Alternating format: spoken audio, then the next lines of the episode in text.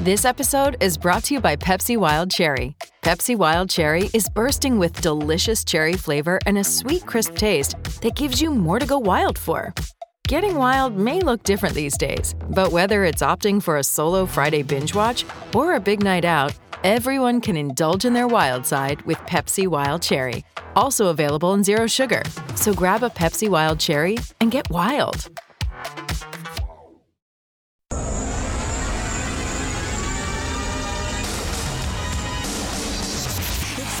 To McDavid. Score! Nugent Hopkins did not like that hit on Kailer Yamamoto and lands a clubbing right hand that fells Justin Holl. Ryan Nugent Hopkins. Edmonton's home for breaking news on your favorite teams. This is Inside Sports with Reed Wilkins. Brought to you by James H. Brown and Associates, Alberta Injury Lawyers, the heavy hitters of injury law. Look, I'm just asking you to commit to Inside Sports for the whole show tonight. I don't want to hear this like, oh yeah, the Junos, and then you're gone. I'll know if you do that. So stick around. My goodness. We got a good show coming up. It's not a good night, however, for the Montreal Canadiens.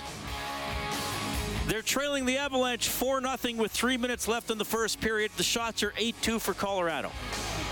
So the Avs have scored on half their shots, and they have double as many goals as the Canadiens have shots on goal. 4 0 Colorado. Also in the first period, about five and a half minutes left. Toronto's out shooting Buffalo 8 2, but no goals in this one. We'll keep an eye on that one. Later on tonight, Dallas at Seattle. Now, Seattle is a point ahead of the Oilers for third in the Pacific Division. They also have a game in hand. And Dallas, you remember, is at Rogers Place on Thursday to play the Oilers. Uh, Dallas, the uh, best record in the Central Division. If the playoffs started today, first of all, that would be really unusual for the NHL to call a sudden halt to the regular season. Second of all, it would be Dallas and Edmonton in the first round. They may have played a few times in the past, if you're of a certain vintage to remember those series around the turn of the century. I sound like a prospector. Back around the turn of the century. The Oilers play Ottawa tomorrow. That's on 6:30. CHED, the face-off show will be at 5:30, and the puck will drop at seven. Uh, I, by the way, I think I would have made a really good prospector. I think I would have been good at the Klondike Gold Rush because I would have got in there. Uh, I would have hustled. I would have panned for gold. I would have been able to tell the gold from the dirt. I think I would have been good at it. Oh, Chilkoot Wilkins. Ke- Kellen and I could have been a team. Maybe that'll be our next. uh, That maybe that'll be our next advent. Maybe that'll be our next uh, venture. We have obviously we are co-owners and co-founders of the SLAW, the Sylvan Lake Alliance of Wrestling. Patent pending on our uh, holographic Christmas tree that you don't have to set up every year. Yeah. Uh, we have a TV show in development called CSI Vegreville and uh, maybe we'll do like a documentary series on uh, on the gold rush or a, f- a fictional series about you and I in the gold rush. That could also work. I'll tell you what, you can send me your pitches for television shows or talk about sports. That's also a very good option at 780-496-0063. It is the hotline presented by CertainTeed, the pro's choice for roofing, siding, drywall, insulation, and ceiling systems. CertainTeed Pro all the way. You can email insidesports at 630ched.com. Follow me on Twitter, and you can also message me there. My DMs are open. And if you're e- even half polite, I will reply at Reed Wilkins, R E I D W I L K I N S. Yes, it is the Junos tonight. I here's what I understand because I, I was I was looking something up about the Junos today, and then I brought this up to a colleague. Apparently, most of the winners have already been named, and it's just like a, a show tonight Yes. with some, and, and most of the uh, acceptance speeches were already taped. Is that what you're understanding, Kellen? That's my understanding of it. Yeah, they had a, uh, uh, I think like a big, uh, almost like a luncheon or a gala on Friday. I think it was more of a brunch. I think it was just a brunch with cucumber sandwiches, just the little finger sandwiches. Exactly, It's like, yes, hey, the weekend, put down the sandwich. You won album of the year. Oh, yeah, hang on. Can somebody hold this for a second? Yeah. And then today, tonight is the the the glitz, the glamour of the uh, on stage awards in front of the people. And then on top of that, you got uh, what Nickelback going into the Canadian Rock and Roll Hall of With Fame. Connor McDavid as part of the uh, induction for Right, that. yes, Okay. yeah. So anyway, I, I, guess not all the awards have been named. And look, if you're sitting there li- listening to this and thinking, no, Reed, that's not exactly what's happening, why don't you know? I'm going to tell you a secret because I didn't do a lot of research on the Junos. I, I didn't. I'm sorry. But it, people can say, no, no, this is what's happening. I, I, don't know. I think they're just starting. I should put it on TV here. I, it's on CBC. I, yeah, I believe so. Yes. I yeah. only go to CBC uh, usually for uh, hockey and uh, that delightful Murdoch mystery show. Ah, there you go. That's a good watch. Oh, there it is. Okay, I'll leave this on for a little bit. Rogers Place uh, looks great. Good. Okay. Uh, anyway, 780-496-0063. So that, so that is the Junos. Speaking of the Junos, Oilers defenseman Darnell Nurse was uh, asked about the award show and his favorite Canadian artists. Got a few. Uh, obviously Drake, Justin Bieber, uh, Arkells with the Hamilton touch. So yeah, there's some great, uh, great artists from Canada. Kind of cool that there are a lot of them around here today. Yeah, 100%. I think it's uh, obviously, and they get to take in the beautiful venue that we have here too. So I think uh, it'll be a great, uh, great show for everybody. Of the artists that Darnell Nurse named, Arkells would be my favorite, and the one I know, the, the ones I know the most about. I've li- I've listened to several of their albums. They got some really good songs. Uh, Justin Bieber does uh, Tim Hortons commercials. Oh, they just showed McDavid on TV. There he is. And Drake uh, owns a team in the Canadian Elite Basketball League. I I don't think I, I'm sorry to say this, everybody. I don't think I could name a Drake song. Coming home is that him? Kellen doesn't know either. I don't Thanks, know Kellen. You're uh, supposed to be the hip guy on the show. There, there's the one I know is started from the bottom. Now we're here. Okay, and Justin sure Bieber does uh, "Baby No" or whatever it's called, or "Baby Baby." Yeah. Sure. okay. All I know is he, he hawks a lot of Timbits. We'll put it that way. The, he really does uh, hawk a lot of, t- and and if you've seen him lately, he's been eating a lot of Timbits too. You know what I mean?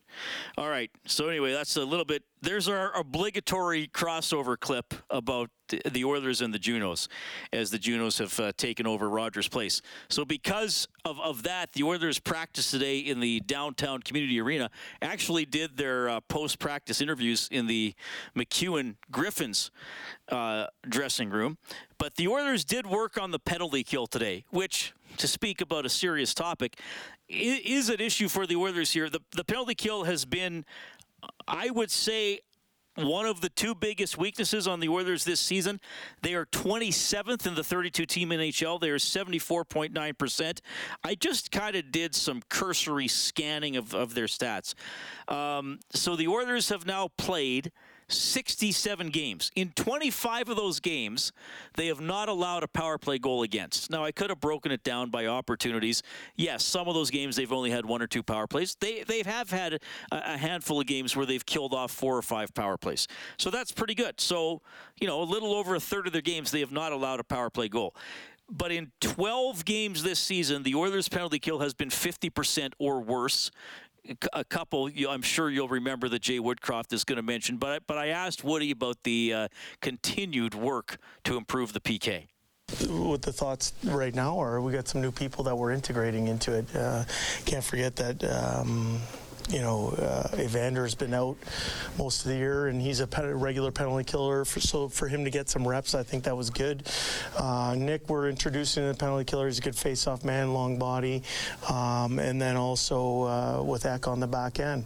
Um, so yeah, I mean, I think we've had good moments, and then we've had moments that we want to have back.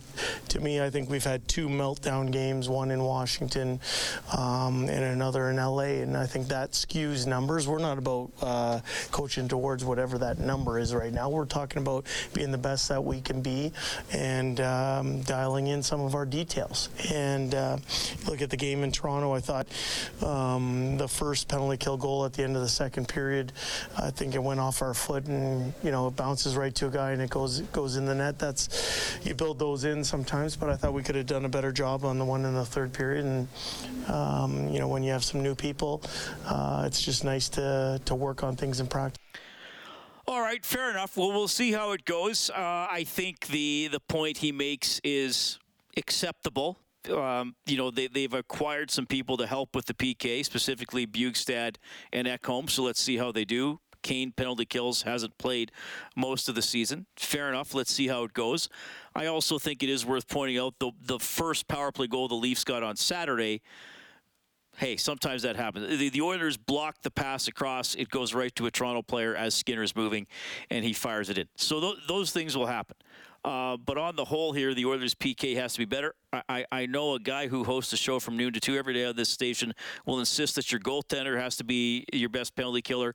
I personally think that's a little bit of an overly simplistic way to look at it. You can still put in the work and have the system to uh, get in shooting lanes and, and uh, you know diminish shot quality and things like that. And yes, you need your goaltender to make some stops. So we'll see. Uh, hopefully, that's something that can be worked on for the Oilers. It, it's it's gone on all year that the penalty kill hasn't been very good, despite having some good stretches, more often on the road. Oddly enough, so that's one of those little tweaks that you hope they can fine tune here before they, they get into the postseason. And I know they haven't clinched yet, but they are headed in uh, that direction. They got a seven point lead on the two best non playoff teams, that being Nashville and Calgary. Oh, you know, Nashville has games in hand, so we'll see where it goes. Um, after the game on, on Saturday, so um, you know, the, the media guys will go into the dressing room and, and get some interviews. So clearly, I'm, I'm not there. I wasn't in Toronto for after the game. I don't go into the dressing room after the games at home either because I'm hosting Overtime Open Line with Rob. But usually, there are players who might be specifically requested. You know, sometimes there might be an obvious storyline for the game. McDavid gets four points, or somebody, you know, has a rough night, they get requested. So, after the game on Saturday against Toronto, there were requests for Ryan McLeod and Vinny Desharnais, who were involved you know, very uh, prominently in a couple of goals against. I, you know, look, McLeod made a he made a mistake. He made a bad mistake. It happens. He he made a bad mistake.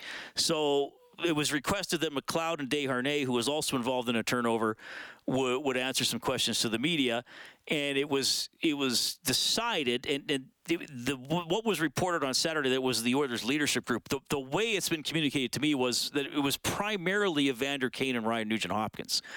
Uh, that 71 and 73 were written down for post game interview requests, and Kane and Nugent Hopkins saw that and said, just change those to nines. We'll handle it. Let's not throw the young guys uh, in, in front of the, uh, the media here after they have a tough night in Toronto, of all places. So, I think a nice thing to do. I don't I don't want to overblow this either. I, I, mean, it's kind of unusual this would happen. Good for them for stepping up. But anyway, Zach Hyman touched on uh, that post game decision hockey's a game full of mistakes, and um, I think just the leadership group felt like it was it was our responsibility to go out there and, and talk about the game.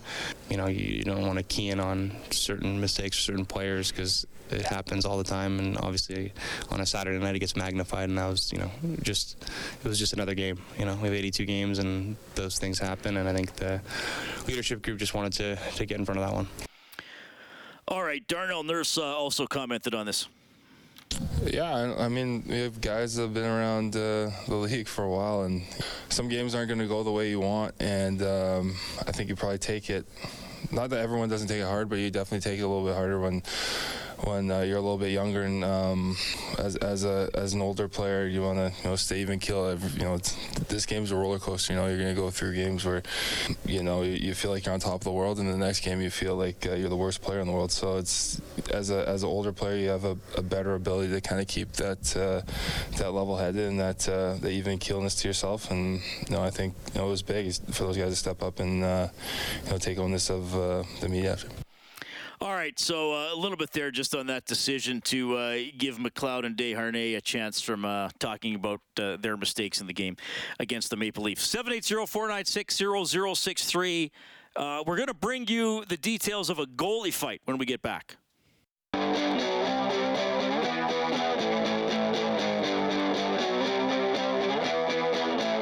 Inside Sports with Reed Wilkins is brought to you by James H. Brown and Associates, Alberta Injury Lawyers. Go to jameshbrown.com. Man, another Brier win for Gushue. Is he now the greatest curler of all time?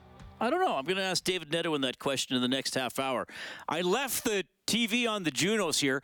It's quite interesting watching with no sound because I can just kind of create my my own audio for it as I'm moving along. First of all, uh, Simu Liu is hosting uh, Shang-Chi and the Ten Rings. I, I, really like that movie, by the way.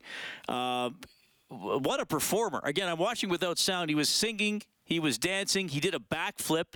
He must have been doing something specific to Avril Lavigne because she was recording it on her phone as he was moving along. So apparently the uh, Junos are off and running at Rogers Place tonight. Thanks for picking Inside Sports over that show, or maybe you're listening to me and watching the Junos with the uh, with the sound down, which could be kind of a fun experience in of itself. We uh, we had a goalie fight on Friday in the ECHL, and it involved Oilers prospect Ryan Fanti. Here's the call. Oh, what is this? Fanti and Barone. Barone wants a piece of Fanti. Look at this. Barone is going out to the blue line. Are they going to go? Oh, the helmets are off. Let's do it. Goalie fight here at the Coliseum. Barone and Fanti lining each other up. Let's see what we got. Fanti with a left. Tags him. Fanti still up. Looking around. Oh, he fakes the left hand. Barone. Look at that right by Fanti. Tags him again. Another right. Fanti going in with another one. Barone doesn't have a chance. Fanti takes him down. Look at the comment bench explode. Ryan Fanti. What a number on Barone. He wanted it and he got it. Okay, so Ryan Fanti, who was an excellent NCAA goaltender, the Oilers added him in the spring. He's playing for Fort Wayne in the ECHL. Oh, I got to give a shout out. That was Shane Albahrani on the call the uh, play-by-play guy, and as I've learned, media relations guy for the Fort Wayne Komets. Late in Friday's game, Fanti took on Brad Barone of the Wheeling Nailers. And maybe you've seen the video already. It's been making the rounds on YouTube and Twitter and all that fun stuff. Fanti did very, very well in that fight. That was not Shane uh, Albahrani, the home play-by-play guy, dressing it up to make his guy sound even better. No, Fanti dominated that fight goalie fight. Uh, Ryan Fanti is going to be on the show between 7 and 7.30. We'll have Ryan Fanti coming up on Inside Sports to talk about that moment, how it developed, how he felt in the fight. If he'd ever had a fight before, I doubt he did, but who knows? Maybe at an earlier level of hockey. And I also want to ask Ryan was because the other goalie started it, so to speak. Was there bad blood? Did they have some sort of a food feud going on, or did did, did the other goalie Brad Barone just decide, okay, we're gonna we're gonna fight and get it going? So Ryan Fanti will check in after the seven o'clock news to tell the story of that fight. Uh, you know what, folks? Mistakes happen in all sports. Yes, Ryan McLeod made a mistake for your Edmonton Oilers on Saturday. Uh, you know who else made a mistake on the weekend? One of our country's greatest curlers, Edmonton's Brendan Bottcher. Final throw of the Brier semifinal. Didn't make the shot. What can you do? just didn't come through with it. We will uh, break that down with David Nedohin, a four-time Brier champ himself. We'll also talk about the pressure of throwing a shot like that on that stage. And with Gushue winning again, that's five Briers in seven seasons. Could Gushue now be curling's GOAT? Coming up.